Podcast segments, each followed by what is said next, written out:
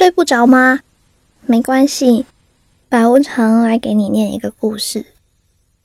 不过我先闲聊一下哈。最近广州正在转季，然后我就一直在吐啊吐啊吐的。吉祥君他们啊说，我是因为掉太多毛了，然后我又全部把它们吃下肚子里面去了，然后他们就逼着我吃化毛膏，我一点也不想吃化毛膏，可是没有人理我，然后我就跑到阳台上。对着我们这里有一个镇宅的吉祥物，是一个狮子的石雕聊天。石雕，你说人类是不是特别无聊？他们每周非要给我洗澡，还要给我打针，真的觉得好屈辱啊！一点猫权都没有。就像这样子，我跟石雕就说了很多天。然后我的心情就好起来了。石雕嘛，他现在不仅仅是我的好朋友，他也是我的树洞。在他的面前，我不仅能全方位的展现我灵魂的香气，我还可以思考、吐槽人类，可以开不会被大家笑的脑洞。你是不是也需要一个这样的树洞呢？一个叫周嘉欣的部分，他投稿写了一个关于树洞的故事，我念给你听哦。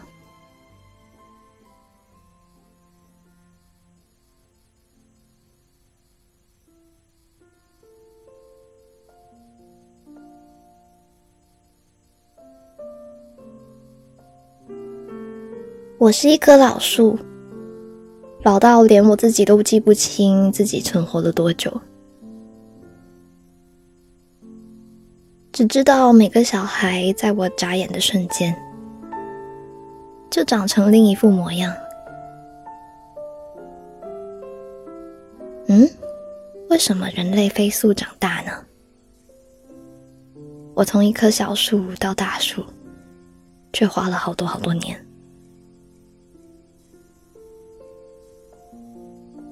我还小的时候，身上就有个洞。我最讨厌这个洞。尽管长者告诉我，每棵树都有一个这样的标志，但我还是不喜欢。就这样，慢慢长大以后，我成为了大家的长者。我是这个村里最老的一棵树。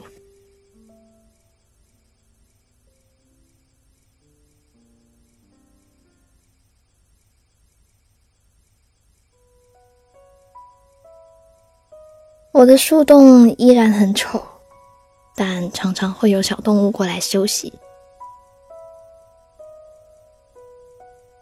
奇怪的是，每个经过我的人类，都要把他们的秘密留在我的树洞里。他们大部分都是一个人来的，就对着我讲很多很多很多话。他们的秘密大到杀人放火，小到不想做作业。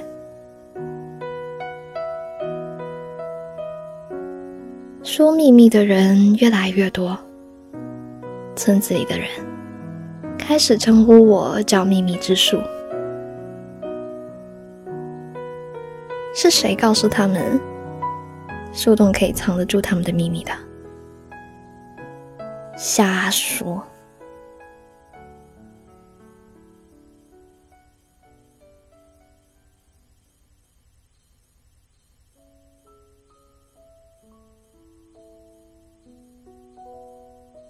我一开始真的很生气，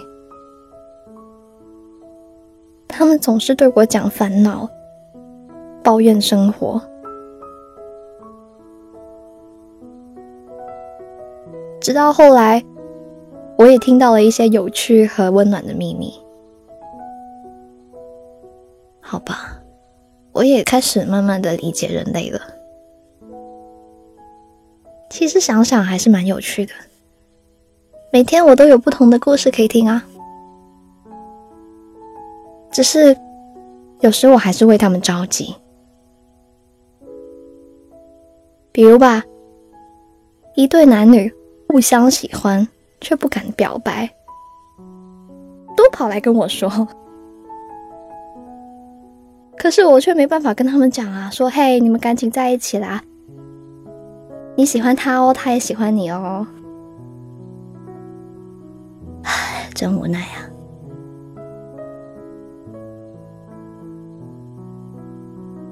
就这样，我听着一代一代人的秘密和烦恼走向衰老，终于有一天，我太老了。在一天夜里睡过去，就再也没有醒来。可是我知道，人们还是会常常来看我。他们说我是一棵秘密之树，人们仍然朝着我干枯的树洞说着自己的秘密。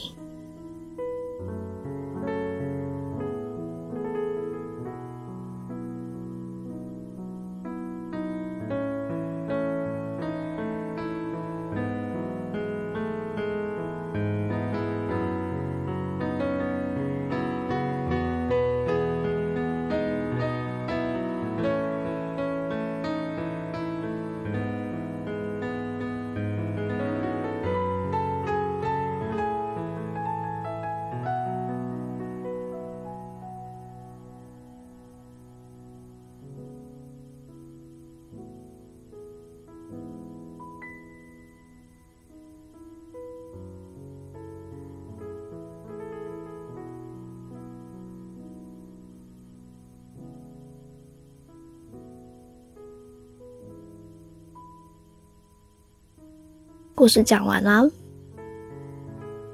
老树死掉了喽。可是没关系，我还有石头狮子可以讲秘密。其实，如果你有想要讲的故事，不一定非要找个树洞，你可以过来我这边，就是 Storybook 二零一二公众号后台留言，跟我说个晚安嘛，或者把你的故事发邮箱给我们。我会默默的视见你们的，说不定哪天就念出来给大家听啦！快来投稿，快来投稿，快来投稿！好啦，晚安。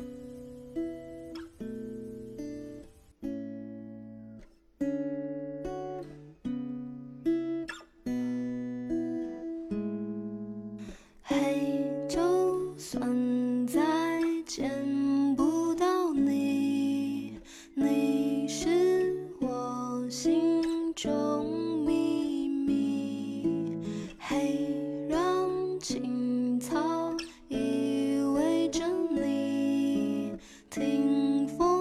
吹过枕边你，那是我们最好的年纪，敢爱和恨不费吹灰之力，我们错过最好的时机。大。